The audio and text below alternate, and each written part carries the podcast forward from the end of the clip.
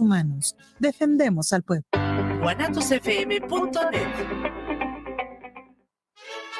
Semillas JS, empresa dedicada al mejoramiento genético para ayudar al productor y al campo mexicano, ofrece una amplia variedad de semillas híbridas para siembra de maíz. Contamos con híbridos especialmente para forraje y para trilla de grano blanco y amarillo, e híbridos para cosecha de hoja, para tamal y también híbridos eloteros. Semillas JS se adapta perfectamente a siglos de temporal de lluvia y a terrenos con sistema de riego. Puede ser sembrados a altitudes que van desde 0 hasta 2.800 metros sobre el nivel del mar. También ofrecemos asesorías sin ningún costo en la compra de nuestros híbridos. Contáctanos a nuestros teléfonos 3334 6653 11 y 3326 7698 29. Semillas JS te ofrece precio, calidad y rentabilidad. Los comentarios vertidos en este medio de comunicación son de exclusiva responsabilidad de quienes las emiten y no representan necesariamente el pensamiento ni la línea de guanatosfm.net.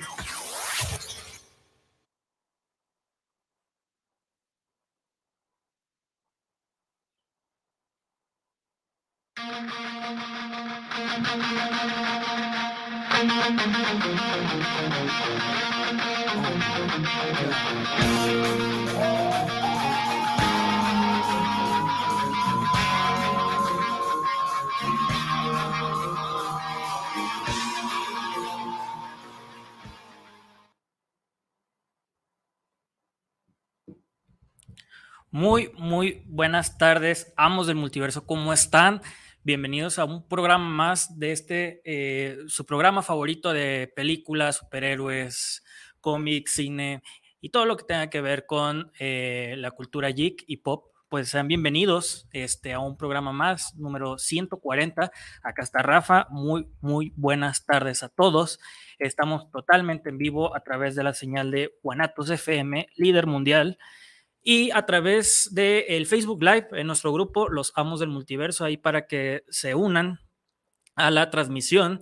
Eh, también tenemos número en cabina por si alguien quiera eh, sumarse a la plática, comentar acerca del tema que vamos a hablar hoy. el número es 33 17 28 01 13, repito, 33 17 28 01 13. pues ahora sí que eh, ahorita nada más estoy yo. Eh, no sé si por ahí este Ray se vaya a conectar ahorita o algo, pero pues si no, igual aquí vamos arrancando con el programa.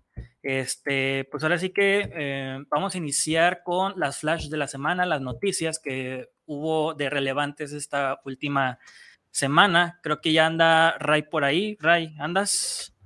Hola, hola, acá andamos. ¿Me escuchas? Todo bien. Bien, bien, bien. Este, ya estaba por dar las noticias. Muy bien. A ver, pues vamos comenzando con algo de cómics, ¿no? Que es como lo que tiene la esencia el, programa.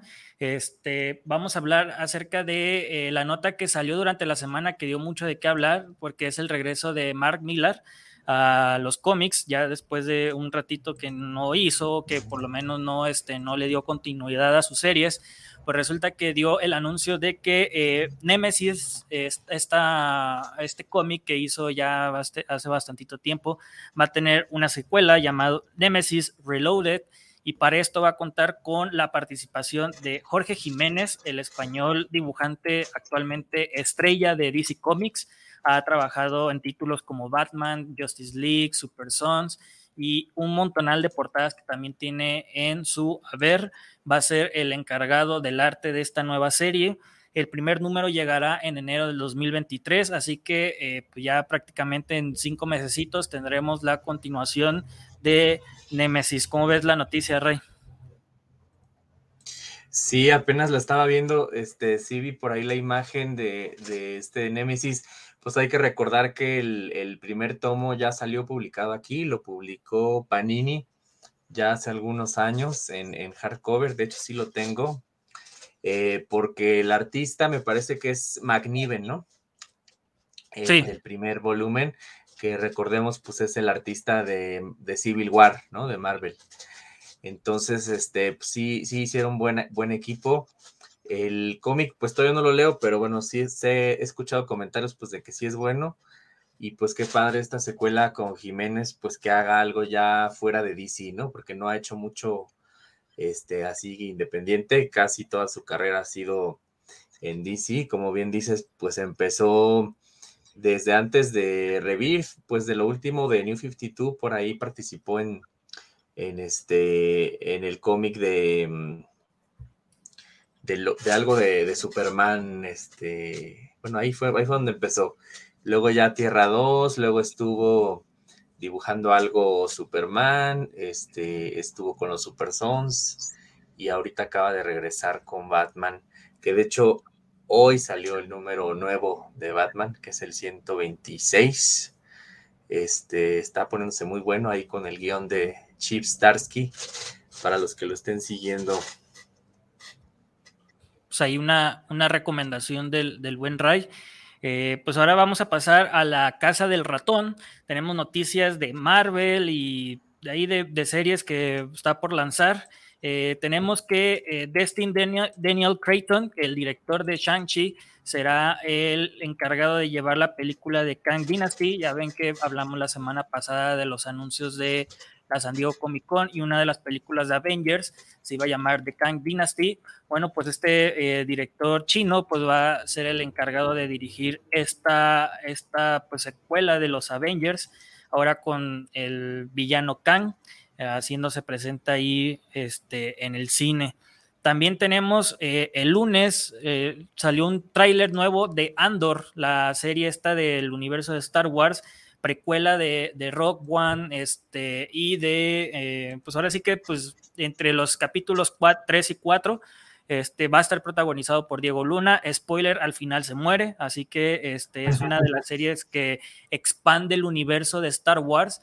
Eh, y pues, cómo no, pues colgarse un poquito ahí de lo que fue el éxito de Rock One con esta serie protagonizada por Diego Luna pues a ver qué tal le va. El tráiler no me pareció tan bueno, pero pues vamos a darle pues el beneficio de la duda, ¿no? Porque este es una de las series eh, pues más próximas de Star Wars, se estrena a finales de este mes de agosto, así que pues vamos viendo qué tal esta participación, ¿no? Del mexicano Diego Luna en, el universo Marvel. Y ahora pasar este, pues a la casa de enfrente, ¿no? Pues a, Warner y, y DC Ahí el día de hoy salió una noticia, eh, pues algo eh, fuerte, por así decirlo. Ahí a lo mejor ah, me puedas ayudar un poquito en eso. Este, pues resulta que Warner Bros. ha decidido cancelar el lanzamiento de Bad Gear, la película. No va ni a cines ni a HBO Max. Esta película, eh, de acuerdo con The Brap, pues es una película que tuvo un bajo presupuesto, 90 millones de dólares. Este, y pues al parecer los nuevos eh, funcionarios o ejecutivos de, esta eh, combinación que hubo entre estudios como fue Discovery y Warner, pues resulta que no quieren eh, películas de bajo costo, por así decirlo, este, y prefieren más como un perfil alto, ¿no? Esta película hay que mencionar que ya estaba prácticamente terminada y contaba con participaciones como Michael Keaton regresando como Batman y de Brendan Fraser, que a lo mejor lo podrán recordar por este, las películas de la momia, todas estas este, películas que hizo antes, iba a ser como su regreso, regreso, al cine, por así decirlo, y iba a protagonizar al, villano, ¿no? La verdad es que es una noticia pues que... Em, pues fuerte, por así decirlo, porque este, pues, los nuevos dueños de Warner quieren blockbusters y no películas de bajo costo, ¿verdad?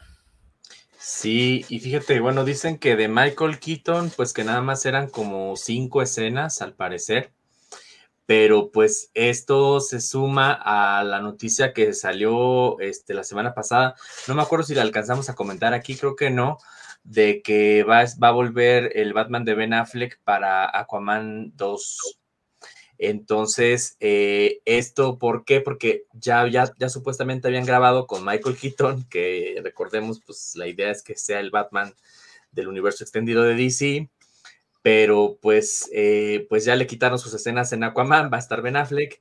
Ahorita pues ya, ya cancelaron Batgirl, que era donde también iba a estar él. Y pues recordemos que The Flash está así como en veremos, pues por todas las polémicas que ha habido alrededor. Entonces, pues podría peligrar, ¿no? En, un momento dado el regreso de Michael Keaton como Batman. que en su momento, pues sí, causó mucho revuelo, entusiasmó a mucha gente y todo. Entonces, eh, pues al final va a decir él, pues ¿para qué me trajeron, no? Si, si ya me quitaron de, de Batgirl, ya me quitaron de, de Aquaman 2 y pues de Flash, pues no sabemos qué vaya a pasar, ¿no? Entonces, este, pues sí, sí tomó por sorpresa la noticia a todos, este, ya están ahorita los fans movilizándose de que no la cancelen, eh, pues como dices, en 90 millones, pues a lo mejor con que se estrenara y pues hiciera unos, no sé, 300, pues a lo mejor por lo menos ya recuperaban lo invertido, ¿no?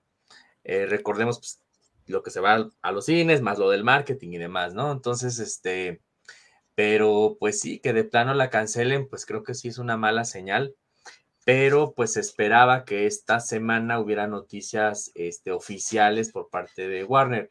Ahorita, pues lo que quienes han estado reportando esto, pues han sido otros medios, hay que, hay que mencionarlo, no ha, no ha hecho una declaración oficial todavía, todavía Warner, pero pues ya por todos lados lo están diciendo, ¿no? Entonces, eh, pues sí es una mala noticia, pues para los fans de Leslie Grace, que iba a ser Batgirl, para los fans de Michael Keaton, que iba a aparecer como Batman, y pues sobre todo Brendan Fraser, ¿no? Que creo que era de las participaciones más esperadas. Y ahorita también lo que implica esto, pues es que otras producciones también, digamos, de serie B, pues ya están como en peligro, ¿no? Por ejemplo, Blue Beetle, que también ya se supone estaba en... Casi terminando el proceso, ajá y creo que pues está el proyecto de Black Canary, ¿no? También su película en solitario y pues no sé qué otras, pero pues sí, como bien dices, este, ahorita lo, que quieren son puras películas así, este, blockbusters, ¿no? Sí, que le, compitan a, lo que es este, las películas de Marvel, vaya, o sea, no quieren estar, o sea, lo que he leído es de que Warner no quiere estar estrenando películas que, pues, ahora sí que sepan que van a recaudar poco, que a lo mejor recuperen lo invertido, pero nada más, ¿no? O sea, más, más bien quieren tirarle algo más alto, este, y por eso mismo esta noticia. Y junto con eso también había leído que posiblemente la película de Flash este, vaya también a estar ahí en peligro por los escándalos de Ezra Miller, este, lo que ahora sí, este, Mm, lo que tiene aquí entre manos Warner, pues es que la película ya, prácticamente ya está, ya está lista, este, y pues sus altos costos, ¿no? Creo que son cerca de 300 millones de dólares, y pues la verdad es que sí sería un problema el, este, el pues prácticamente descartarlo, ¿no? O sea, pues una película ya terminada y sobre todo que a lo mejor te iba a dar un soft reboot en tu universo cinematográfico, pues la verdad es que sí es como para pensarse. Y junto con ese anuncio, también este, eh, el parecer la que también ya es una película que se canceló fue la precuela de Scooby-Doo este iba a ser las primeras, este, como, eh, pues ahora sí que aventuras del, grupo con el Scooby-Doo este, pequeñito. Se, iba a llevar, se iba a llamar Scoop Holiday Hunt. Eh, tenía un costo de 40 millones de dólares y al parecer la nueva política de Warner es el reducir costos y no lanzar producciones cinematográficas de alto presupuesto para servicios de streaming, o sea, HBO Max este, pues prácticamente esta película era para la plataforma, no iba a salir en cines ni nada. Eh, pues ahora sí que moviéndose ahí fuerte lo que son las este, arcas de, Warner, ya con dos anuncios ahí, como menciona Ray, pues no son oficiales, pero pues es lo que se está hablando en el momento, ¿no? De que al parecer ya les dieron cuello a esos proyectos. Em, ahora sí que pasando también a, pues a influencers, por así decirlo, alguien que pues estuvo presente en todo nuestro, se puede decir que adolescencia, porque lo llegamos a ver en algún momento y creo que hoy en día seguimos viendo, si acaso, eh, clips de él, de Wherever Tomorrow, no sé si se acuerdan de este pues youtuber que fue el más grande de México y más grande de Latinoamérica durante sí en su momento. Eh, este pues ahora sí que eh, el otro día mencionó en Twitter que eh, sus redes sociales bueno más bien su canal de Wherever Tomorrow en YouTube había sido hackeado y el día de hoy posteó un Twitter, un tweet, perdón, en el que pues menciona que Whatever Tomorrow, Gabo Ever y el de a tu lado es mejor han desaparecido y con esto pues ahora sí que se van al, pues se puede decir que al caño, pues más de 12 años de trabajo de este youtuber que pues la pasó pues ahora sí que mal en este tiempo por haber sido hackeado su canal. La verdad es que pues qué lástima, ¿no? Que, tu, que 12 años de trabajo se te vayan de un momento para otro. Sí, pues así ha habido este, casos, ¿no? Pues también la, la youtuber de Just Stop, ves que también ya ah, definitivamente le quitaron todos sus, sus canales de YouTube porque le habían prohibido, ¿no? Después de que salió de la prisión, pues que, que volviera a usarlos o no sé qué regla rompió o algo de su condicional y pues también se, se perdió todo, ¿no? Y bueno, así ha habido varios casos este, pero sí, como dices, pues son años, ¿no? Años de años de trabajo, de creación de contenido y demás. Y ahora que mencionas a, a Wherever Tomorrow, pues hay que recordar que su, su hermano, ¿no? Este, el escorpión dorado, o mejor conocido, Alex Montiel. pero es que es Alex Montiel, pues está haciendo ahorita el doblaje de la Liga de las Supermascotas, ¿no? Está haciendo el doblaje de Ace, el perro, el batizabueso y este, la voz de Crypto la hace este Poncho Herrera, ¿no? Si no me equivoco. Eh, hay, que, hay que mencionar que la semana pasada pues se estrenó la liga de, de, de supermascotas de DC, pero pues el recibimiento no fue tan bueno, al parecer este, sí quedaron por debajo de lo estimado. Al momento pues no ha llegado ni siquiera a 100 millones, ni siquiera a 50 millones, anda en cuarenta y tantos y pues este, ojalá le vaya bien, a ver qué pasa, pero pues yo creo que también parte de esto tiene que ver con lo que está pasando, ¿no? De, de que quieren cancelar proyectos así de... De, golpe, ¿no? Puesto en el cine, ajá, como es este ejemplo, pues que no le está yendo ahorita bien. Y, y fíjate, y pues mala onda, porque dicen los que ya vieron la película, los comentarios que he escuchado, pues que está padre, que te ríes, que te entretiene, que aparte tiene como que un muy buen mensaje, pues, para todos los que han tenido mascotas o tienen mascotas o les gustaría tener una, ¿no? Este, pues como que sí eh, dicen que está recomendable, ¿no? Este, pero pues desafortunadamente no le ha ido bien, este, en... En taquilla. En taquilla, sí, ahorita está como que ahí peligrando un poco la situación, porque pues sí, no fue lo que, lo que se esperaba, ¿no? Y, pues en, críticas, eh, pues está regular, o sea, por decirte en Rotten Tomatoes está con 71%, pero la audiencia le da 88%. Pues creo que no está mal el rating de la audiencia. Está como equilibrado, ¿no? Ajá, el puntaje de la audiencia. Y en la crítica, pues tampoco está mal, o sea, no está así excelente, pero no, no está podrida, ¿no? Digamos que es ahí como el termómetro pero pues este, pues la película sí tendría que hacer un poquito más, porque pues el, digo, el presupuesto no fue tan, no fue tan alto, este, dicen que fue de 90 millones, precisamente lo que dicen que costó Bad Girl, pero ahorita lleva ni siquiera la mitad, ¿no? O sea, lleva 44 millones. Entonces, este, digo, apenas lleva una semana casi la película. Ojalá se reponga un poco ahorita que son vacaciones, ¿no? Este, que no viene otro estreno así muy grande ahorita en el verano, pero este, pues como que no le, no le fue tan bien, ¿no? Así es. Y ya pues por último, ya para pasar al, tema principal, eh, pues lamentablemente falleció en julio 30, creo que fue sábado, la actriz este, pues icónica de Star Trek, eh, Michelle, Nichols, acá eh, en su personaje era Uhura, este, falleció ya, pues ahora sí que era una señora ya grande y eh, pues su primera aparición en Star Trek fue en 1966, así que pues un lamentable deceso para todos aquellos este, fans de Star Trek y que pues descanse en paz esta actriz. Este, pues ahora sí que eh, por mi parte pues ya serían todos los temas de las flash de la semana, por así decirlo. Y eh, pues ahora sí que vamos comenzando con el tema de esta semana que, eh, como lo habíamos anunciado también en días anteriores, vamos a hablar de la película Thor Thunder, esta película eh, que es la cuarta ya en solitario de este Avenger. Eh, y la segunda producida y hecha por Taika Waititi. Se estrenó el 7 de julio, o sea, ya lleva casi el mes y pues, pues por obvias razones que este, que ya se estrenó, creo que ya todos lo vimos. Eh, aparte, pues por el hecho de que pasaron temas más importantes, por así decirlo, en semanas anteriores, pues estuvimos como postergando este tema, pero pues ya se llegó el día, así que vamos a hablar de Thor, Love and Thunder, este hay que dar el número de nuevo de WhatsApp por si se quieren eh, conectar, si quieren unirse a la conversación, si nos quieren comentar qué tal este, les pareció eh, la película. ¿Tienes el número ahí a la mano, Rey? Sí, claro, este, para que nos escriban ahí, nos digan sus opiniones de esta película, los que ya la vieron, este, que espero que ya, ¿verdad? Porque ya, ya pasó este, algo de tiempo. Ya nos esperamos bastante para hablar de ella.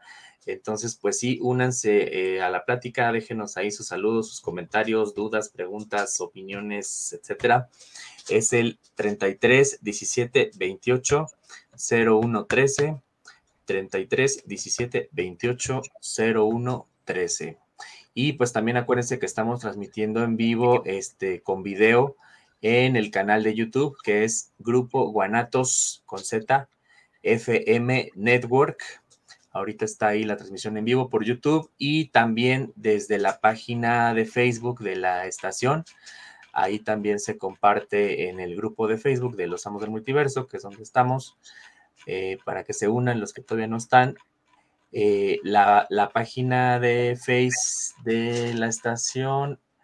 El Guanatos FM líder mundial. Así es, Guanatos FM líder mundial. Entonces, este, pues para que ahí también nos puedan ver a través de, Facebook y pues por el, medio principal que pues es guanatosfm.net, ¿sale? Entonces, pues por cualquiera de estos medios, ya saben, escúchenos todos los martes a las 7 y pues pueden ver las transmisiones este, en vivo, en video y pues dejarnos ahí sus dudas, comentarios, saludos, etcétera, ¿no?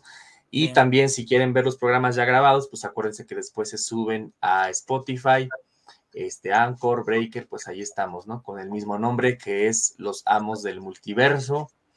Este, pues para que no se pierdan todo lo, anterior, ¿no? Ahí están todos los anteriores programas.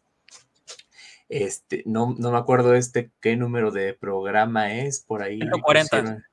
De hecho, al, al, inicio ahí lo, lo ah, muy bien. mencioné que es el programa número 140. 140 órale.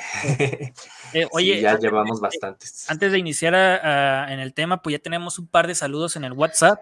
El primero es de Rodrigo del Olmo. Saludos desde Puerto Vallarta para el programa de los Amos del Multiverso. Un saludo, Rodrigo. José Luis Martín, saludos a Rafa y a Ray de los Amos aquí escuchando su emisión del día de hoy sobre todo. Pues muchas gracias por ese par de saludos. Este, ya, pues ahora sí que vamos iniciando con el tema de Thor, Love and Thunder. Esta película, como mencionábamos, la cuarta ya en solitario de este Vengador, de este vikingo espacial.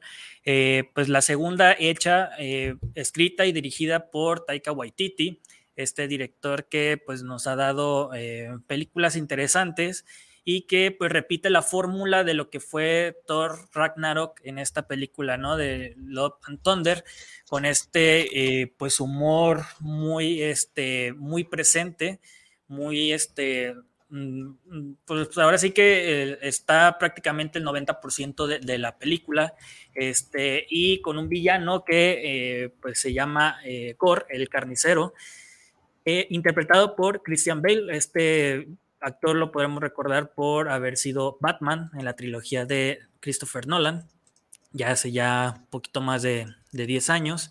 Este, pues ahora sí que eh, iniciamos, ahora sí que pues eh, parte, eh, parte, se podría decir que de cuando se acabó Endgame, ¿no? Que es que Thor se va este, con los Guardianes de la Galaxia estando pues en el espacio, pues empieza como a entrenar, empieza a ponerse en forma y deja de ser este Thor gordito que nos habían presentado en, en, pues, en Avengers Endgame, ¿no?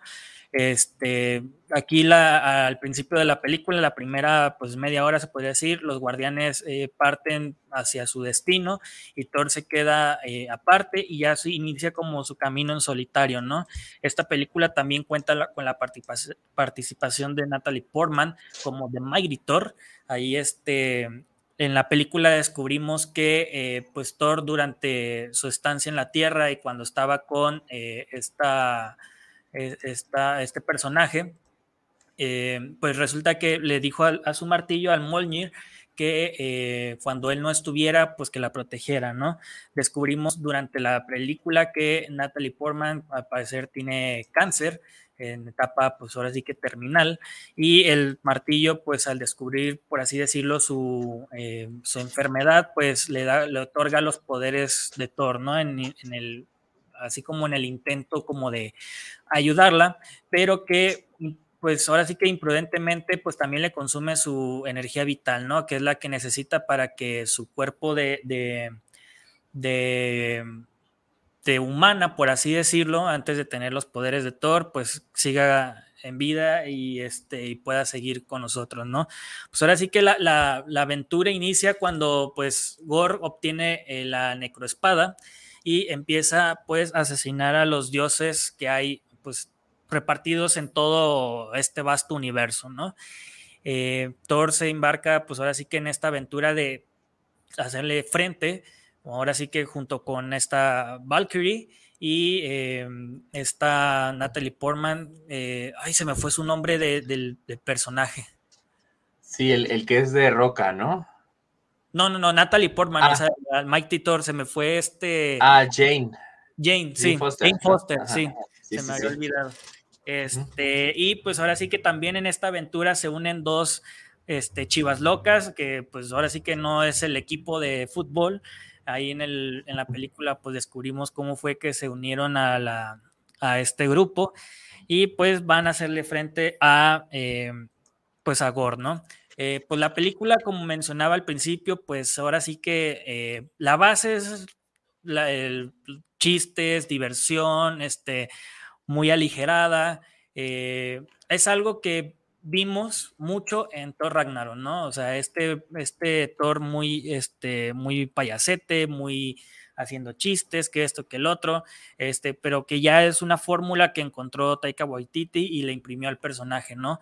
Este, pues ahora sí que em, esa como que se podría decir que es la primera como crítica, por así decirlo, a la película, que está muy, muy aligerada, ¿no? O sea, prácticamente cada diálogo tiene un chiste y eh, pues hay chistes muy metidos también como medio forzados.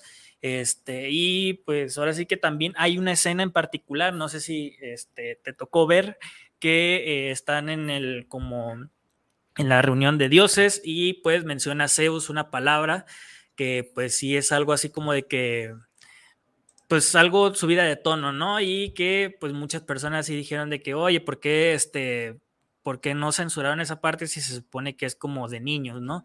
Porque sí me tocó ver como que así muchos preguntaban qué significaba esa palabra, así que la verdad es algo así como que no, como que no lo maximizó Taika Waititi, en qué aspecto iba a, tener esa este, como palabra, ¿no?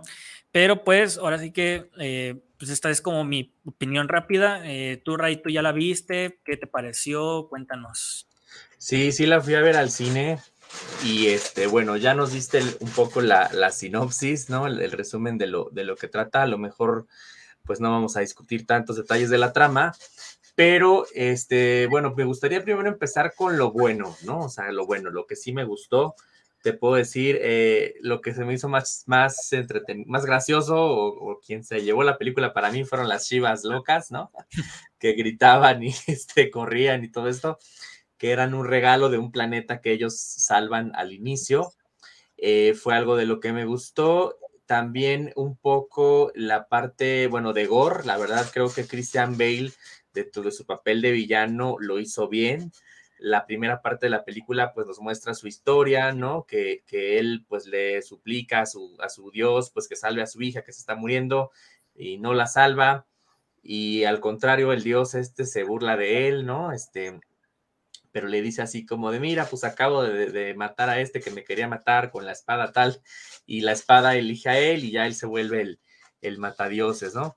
La trama siento que sí está así como muy forzada, muy este, sacada de la manga, ¿no? O sea, el hecho de que Jane Foster también está con cáncer y de repente así nomás ve el libro de mitología nórdica y dice, ah, sí, el martillo tal, da vitalidad, ¿no? Y se va a donde lo tienen ahí exhibido y casualmente pues, ya el martillo la elige, ¿no? Y ya es Mighty Thor y ya tiene poder. O sea, siento que sí tiene como muchas conveniencias la trama, este, hasta algo absurda se puede decir.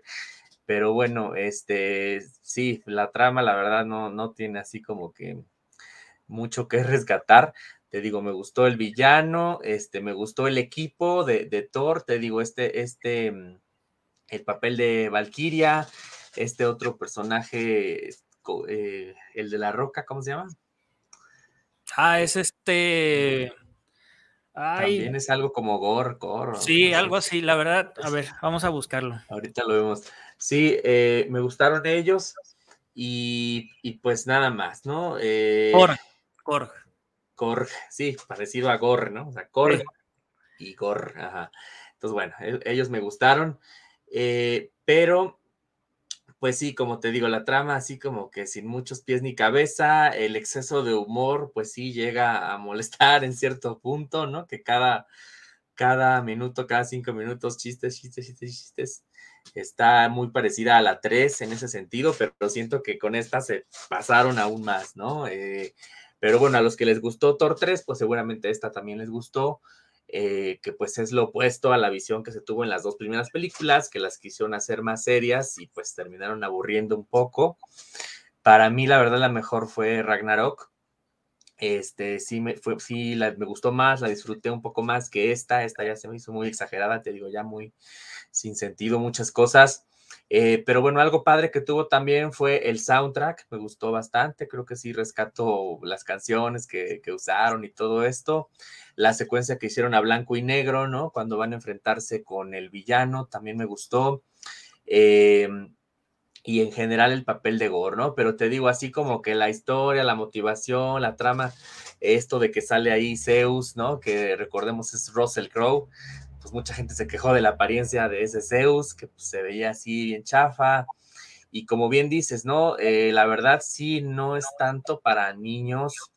Eh, mucha gente se quejó de Buzz Lightyear, ¿no? De esta, de un beso de un segundo de una pareja de mujeres, pero la verdad es que Thor 4 tiene mucha más este, inclusión y mucha más este, arcoiris que Lightyear, ¿no? O sea, porque pues Valkyria te habla de su novia, el personaje este de Korg, pues te habla de que tiene dos padres, ¿no? Y al final él se junta con, con otro, este, porque en su raza creo que no existe el, género femenino, ¿no? Este, y, y, bueno, y vemos a Zeus, pues también, ¿no? Rodeado tanto de hombres como de mujeres, o sea, tiene mucha más, este, diversidad, inclusión, todo lo que se quejaron de, de Lightyear, pues lo tiene mucho más con Thor 4, ¿no? Entonces, bueno, empezando por ahí. Y, y sí, la verdad no, no, no, no rescato mucho, creo que fue más lo que no me gustó que lo que sí, pero bueno, a lo mejor hubo alguien que le encantó. Este, eh, pues bueno, volvimos a ver a este personaje de Jane, volvimos a ver ya a Thor, pues como lo estábamos acostumbrados, ¿no? Como dices, ya no el Thor gordito, ya el Thor, este, pues completamente Amadeus. Trabajado, ¿no? Ya, ya volvió a su. El CGI, la verdad, sí se llega a ver bastante feo, bastante gacho. Bastante malito, ¿verdad? Sí, sí se llega a notar. Hay que recordar pues, que hace poco estuvo esta polémica, ¿no? De los creativos de, efectos especiales que dicen que ya no quieren trabajar con Marvel. Entonces coincidió con lo que, con el estreno de Thor 4, ¿no? Y que sí se, se, llega a notar ahorita que mencionas eso, vi un video eh, en donde Natalie Portman y Taika Waititi reaccionaban al CGI de, de ah, Love and Thunder. La verdad a mí se me hizo pues hasta una falta de respeto, ¿no? Sí, hasta ellos mismos se burlaban, ¿no? Involucrados, exacto, y que pues vengan a burlarse todavía con eso después de que se demostró que este, los estudios que están aliados a Marvel pues sufren este, pues en las entregas, en tiempos, en, sobre, sobretrabajo también. La verdad es que sí es como una falta de respeto eso, ¿no? Sí, y este, y bueno, mira, algo que sí tuvo interesante Thor, que sí cabe destacar un poco, fueron los cameos, ¿no? Que a mucha gente le encantan. Sí tuvo muchos cameos Thor 4 toda la, familia de Chris Hemsworth aparece, aparece en una escena su esposa Elsa Pataki, Su hija este, es la que interpreta a la, hija de Gore, ¿no? Que se llama eh, India Rose, sale al principio y al final. También eh, hay una escena donde están representando la historia de Asgard, ¿no? En, Nuevo Asgard.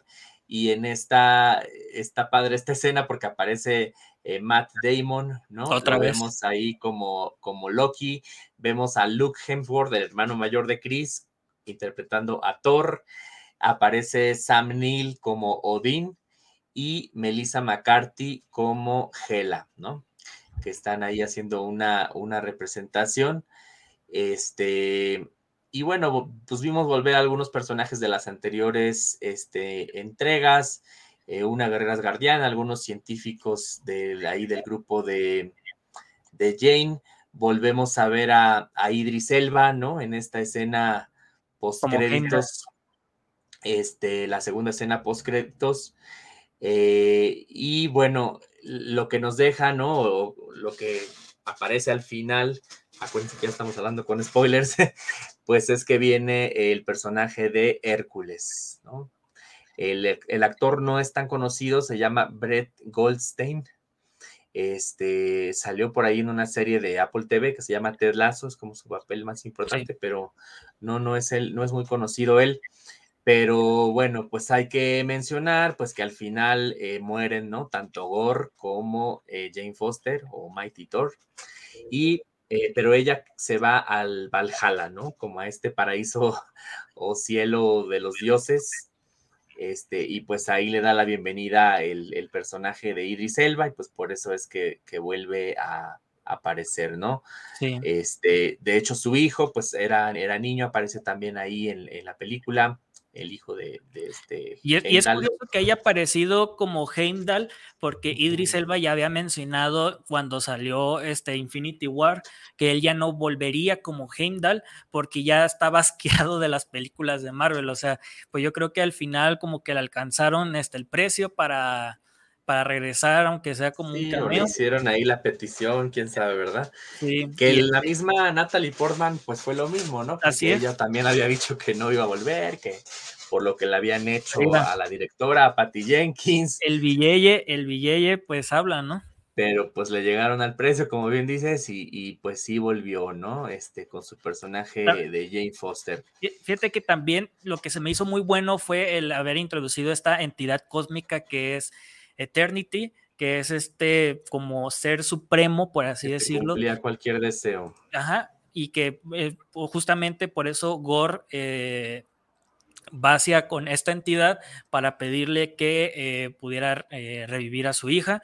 Al principio, pues el plan de detenerlo era porque creían que iban a pedir el deseo de que todos los dioses se murieran, pero pues al final como que le ganó ahí el corazón y decidió revivir a su hija, que Thor le puso como de cariño o como para llamarla así, le puso Love, por lo mismo la película de Love and Thunder, este, y pues introducen esta entidad que está justamente abajo de eh, lo que es el tribunal viviente, o sea, está como tres escalones abajo del más alto, ¿no? Que es de One Above All, luego la, este, em, el tribunal viviente y después es este, esta entidad que se llama Eternity. Eh, ya también ahí vimos este, medios cameos del tribunal viviente en la 3 y ahorita en la 4, ahí lo vimos en una como especie de estatua junto con Watu y otras este, entidades que la verdad no, eh, no asimilé bien en este como templo en donde tiene a los niños Gore y que ya abre como el portal hacia hacia donde está eh, Eternity. Eh, la verdad, pues ahora sí que eso también creo que es de la parte bueno, ¿no? Que expanden todavía este universo de, de, seres, por así decirlo, de seres mitológicos en, Marvel y nos introducen a esta entidad que menciona es como la tercera eh, en rango de poder, así que pues para que vean o maximicen más o menos el nivel de poder que tiene esta entidad cósmica, ¿no? Sí, sí, está interesante eso que mencionas. Y pues bueno, hay que mencionar cómo le ha ido a Thor. Pues la verdad es que en taquilla no muy bien. Hay que mencionar que su presupuesto fue de 250 millones y al momento lleva 665. Entonces, este, pues digamos que apenas recuperaron lo invertido y digamos lo de marketing o lo de los cines, como lo quieras ver, pero para salir, haz de cuenta así, tablas, pues tendría que hacer todavía unos 100 millones más y ya adicional lo que haga ya es ganancia, ¿no? Pero así como lo veo que ya lleva un mes en cartelera, pues está difícil ver esos 100 millones. Entonces, este, pues sí podemos decir que no le fue bien en taquilla, no fue lo esperado, no tuvo la reacción eh, o la aceptación del público que se esperaba. Este, tampoco por parte de la, de la crítica, ¿no? Eh, nada más así, igual por mencionar, así un termómetro, pues en Rotten Tomatoes tiene 66 de la crítica y 78 de la audiencia. Entonces digamos que está así como regular, ¿no? O sea, no gustó tanto ni a la crítica ni a la audiencia. Y pues esto se vio reflejado en la taquilla, ¿no? Que no fue este, la esperada. Eh, se quedó abajo de, Doctor Strange 2, se quedó abajo de Spider-Man No Way Home. Este, realmente no, no, no fue el, fenómeno que se esperaba, no va a ser la más taquillera del, del año tampoco la más taquillera de, Marvel de este año. Y pues hay que recordar, ¿no? Que la fase 4 de Marvel, pues salvo por Spider-Man No Way Home, pues ha sido como que más o menos, ¿no? O sea, Black Widow, Shang-Chi, Eternals, pues ninguna de las tres este, fue lo esperado.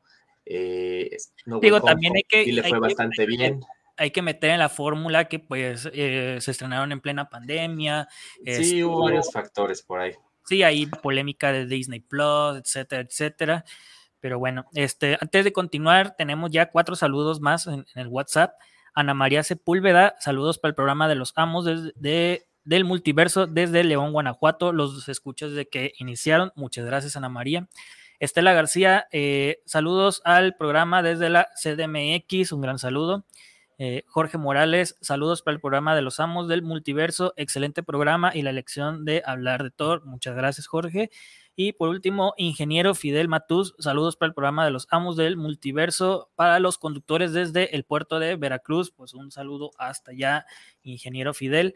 Este, pues ahora sí que em, hablando em, pues en temas como generales, por así decirlo, es que la película, eh, pues se puede decir que cumple por así decirlo, en entretener.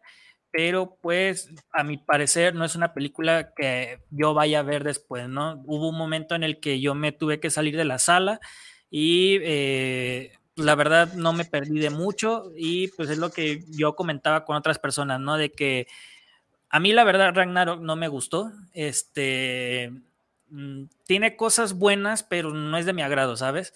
Creo que me gustaron más este, otras películas que esa de Ragnarok y pues yo tenía como esta especie de, pues ingenuo yo, ¿no? De que posiblemente íbamos a tener una mejor película de Thor, eh, sobre todo por el calibre de actor que es Christian Bale, ¿no? En el personaje de este, de Gore. La verdad es que pues, no, no, no, es una película que yo vaya a ver después. Es palomera nada más, pero pues a lo que he visto, pues este, en, comentarios así en, redes sociales y eso, pues que la película pues no, no le gustó a mucha gente. Ya como que el, la fórmula de Taika Waititi pues no, este, no, como que no termina de cuajar en muchas personas. Y además, este, ahí mencionando un poquito acerca de lo que fue eh, la recaudación, la aprobación de la gente, etcétera, de esta película, pues ya también se siente un retargo, ¿no? En las películas de superhéroes, o sea, también hay que mencionar que Batman, eh, la que se estrenó en marzo, eh, pues también no le fue tan bien en taquilla, o sea, prácticamente de lo que fue, pues ahora sí que el fenómeno de, de Ed Game para este entonces, pues todas las películas que se han estrenado de superhéroes, pues han tenido una disminución en taquilla, ¿no? Muy difícil han llegado a lograr a los mil millones de dólares, salvo Spider-Man No Way Home, y eso porque tuvo que reunir a otros Spider-Man de, de otras épocas, ¿no? La verdad es que ya es muy difícil poder alcanzar esa cifra eh, actualmente ya se siente un cansancio de la sobre, sobre eh, de este género superheroico y pues se nota en la misma recaudación, ¿no? O sea, también lo que veía en los anuncios de Marvel en la, eh, este, la semana pasada en la San Diego Comic Con, pues el estrenar tantas cosas en tan poco tiempo, pues creo que llega a ser hasta contraproducente porque vuelves a cansar a tu audiencia, ¿no? O sea, mm, no sé qué tan necesaria hubiera sido una cuarta película de Capitán América, eh, no sé qué tan necesario hubiera sido que hubiera una cuarta película de Thor, este, pues Viene de Iron Man también, ¿no? O bueno, Iron Heart.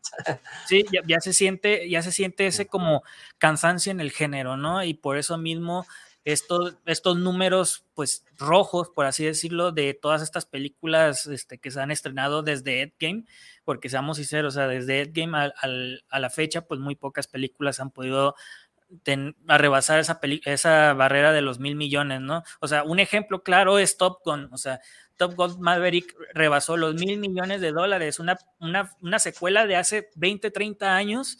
Que muchos no habíamos visto, pero nos encantó Maverick, ¿no? Y que haya llegado a esa barrera de los mil millones de dólares, pues te, dice de que ya el público eh, busca otras maneras de entretenerse en el cine, ¿no? O sea, ya, ya el, el género de superhéroes ya llegó a un punto en el que ya hay un retargo, o sea, ya se siente hasta cansado, este, y pues hablamos de todo en general, o sea, no solo es Marvel, también es DC, es este, las compañías estas eh, eh, independientes, o sea, hubo personajes que sacaron también películas como Bloodshot, que no le fue tan bien, este, se viene eh, The Samaritan, que es una película que está protagonizada por Sylvester Stallone en Prime Video, o sea, otro superhéroe, o sea, llegamos a lo mismo, ¿no? O sea, hay tanto superhéroe ahorita en cine, en televisión, que ya se siente este, un poco cansado el género, ¿no? Este, pero pues bueno. hubo algunos, algunos buenos este, ejemplos este año, ¿no? Por ejemplo, Peacemaker le fue bien, tuvo buen recibimiento, The Voice, ¿no? Que hablamos un programa de esta, de esta serie, de esta tercera temporada, también le fue bien, también tuvo buen recibimiento. Este, Umbrella Academy, pues más o menos. Eh, Stranger Things, pues no se podría decir que es tanto de superhéroes, pues es una onda más ciencia ficción, pero también volvió, ¿no? A, situarse en el gusto del público. Yo creo que algo interesante que vamos a ver, que hay que recordar que se estrena ya esta semana, es este The Sandman, la primera temporada en Netflix.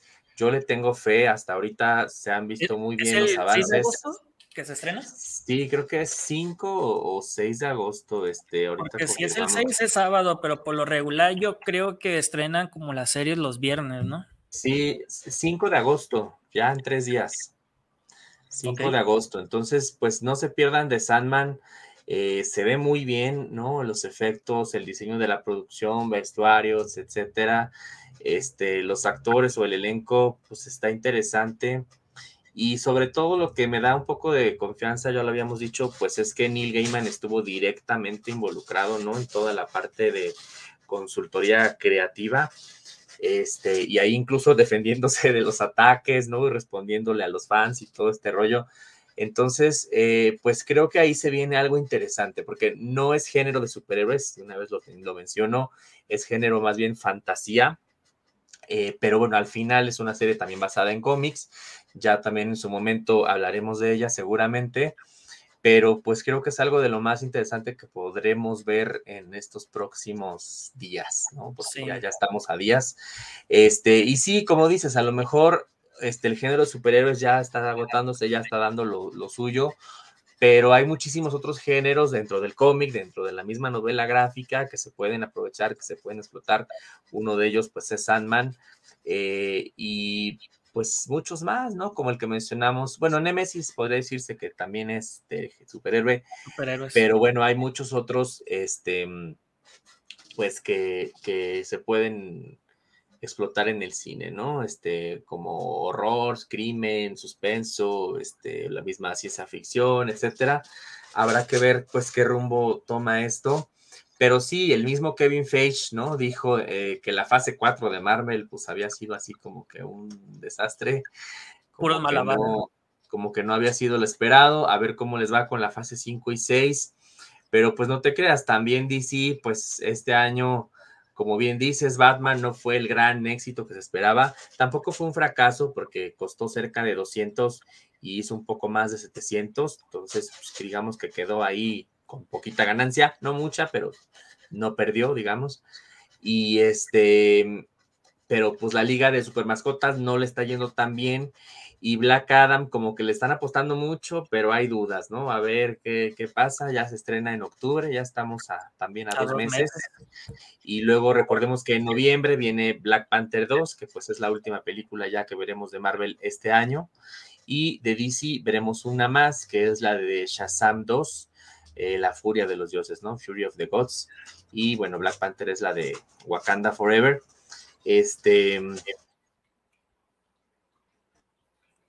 Bueno, y creo que Ray se atoró un poquito la, eh, su internet. Eh, pero regresando un poquito a lo que es Thor, Love and Thunder, eh, pues si quieren como leer acerca de dónde surgió como la idea de, esta Jane Foster como, como Thor, y sobre todo pues el ron en el que se inspira la película, pues hay que mencionar que el cómic de, de, de Thor, bueno, más bien es un What If, ¿no? En donde salió la primera vez esta Jane Foster como Thor, fue en el What If número 10, en el que pasaría si este, Jane Foster tomara los poderes de Thor.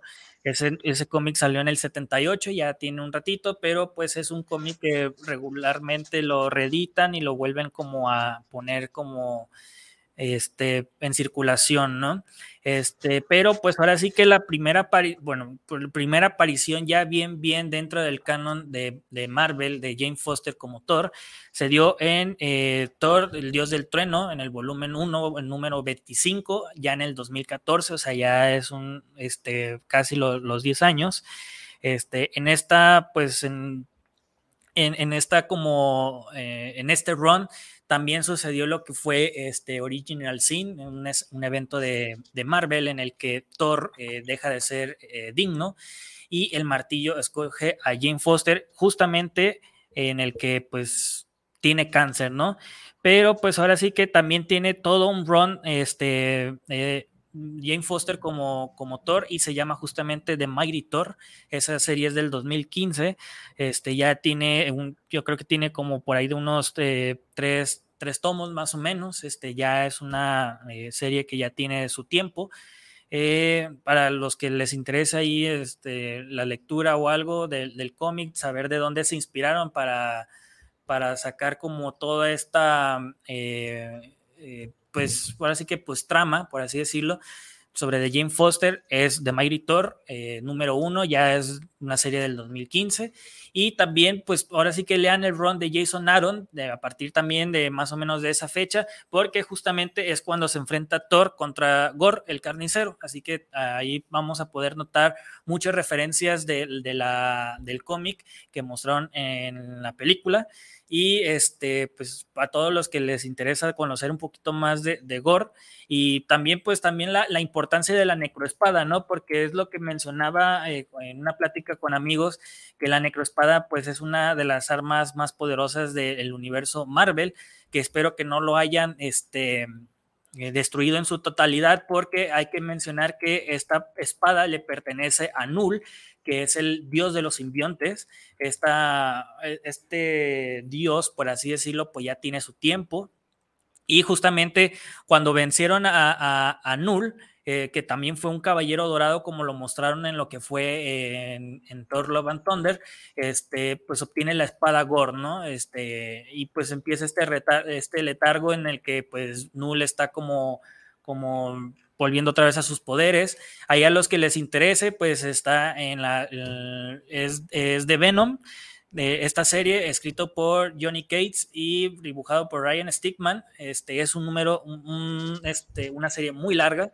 Eh, más o menos son como dos años más o menos de, de esta, de esta serie. Uh, pues expanden el universo de Spider-Man, ¿no? Por así decirlo, agregándole un dios a los simbiontes y eh, pues Null haciendo, pues ahora sí que arte y destrucción en, en, estos eventos que tuvo eh, Marvel ya hace un año, un poquito más del año. Ahí para los que quieren conocer un poquito más, este, sobre todo en cómic, pues ahí les doy unas recomendaciones acerca de lo que es la necroespada y lo que podría significar a futuro, ¿eh? porque Null es un villano bastante interesante y muy poderoso que pudieran implementarlo en las películas pues ahora sí que poniéndose de acuerdo con Sony, ¿no? Porque pues Null es un simbionte y creo que los simbiontes pues están del lado de, Sony, así que ahí se los dejo para eh, su eh, respectiva lectura si les interesa. Y ya pues antes de, pues, de terminar tenemos un último saludo de Robert Arce, saludos a los amos del multiverso por estar teniendo este gran espacio. Muchas gracias, Robert. Ahora sí que, pues, para terminar, Ray, este, pues tus conclusiones de la película. Gracias. Sí, pues eh, nada más eh, decir, Thor God of Thunder número uno fue la primera aparición del villano Gore. Como bien dices, es el ron de Jason Aaron y Esa Rivik. Y es poquito antes de 2013, de esta época de Marvel Now, pues ya tiene casi 10 años. Entonces, este, pues sí, bien por las recomendaciones de lectura, pues para los que quieran saber en qué cómics se inspiraron un poco para esta película. Y eh, bueno, en cuanto a conclusiones, te digo, eh, pues sí fueron más las cosas que no me gustaron que las que sí.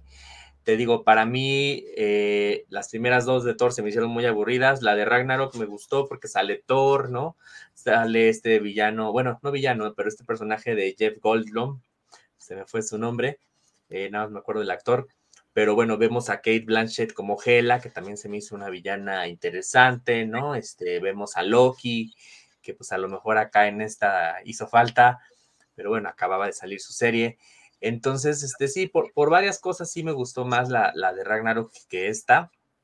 Eh, y como bien dices, no, no siento que sea una película así de plano como para niños, como para toda la familia, como que no.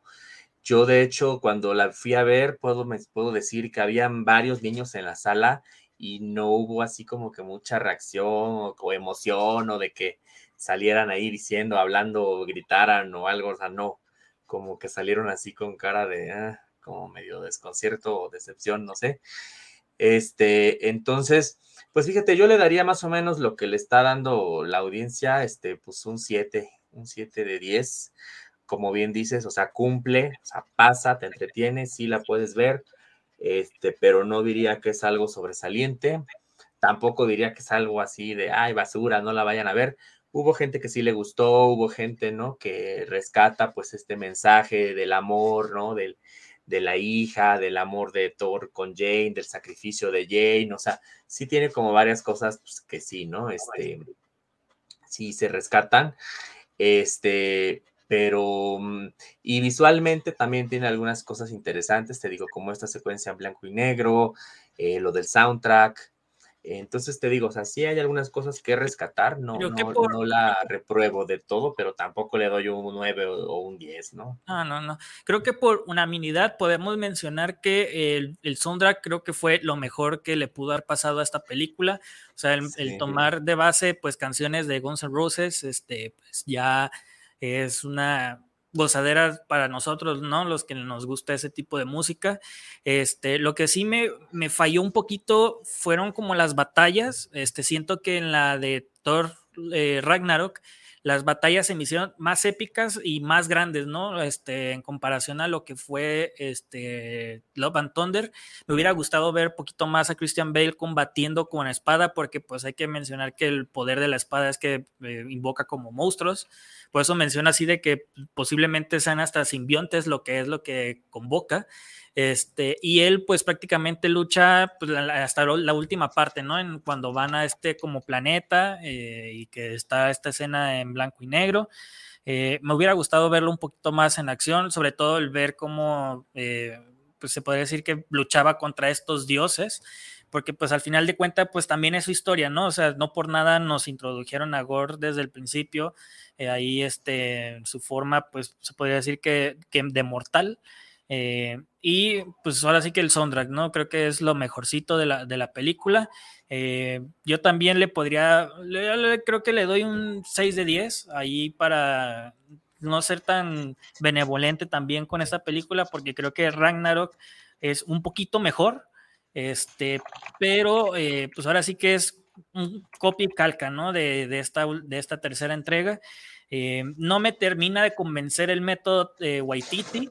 Eh, pero pues hay mucha gente que pues sí, o sea, sí la defiende, sí les gusta, pero pues la verdad es que no es como mi tipo de película, ¿no? O sea, no por sonar como cinéfilo mamador, pero pues la verdad es que él, este, pues es la verdad, ¿no? O sea, el, al público al que va dirigido, pues está en una línea muy delgada, ¿no? O sea, quieren como darle a los adultos las cosas, pero también a los niños, ¿no? Y pues la verdad es que no termina de, cuajar ni en una ni en otra. Sí, eh, como que ni acción ni comedia, o sea, como que es ahí una revoltura, ¿no? De que no sabes qué sea.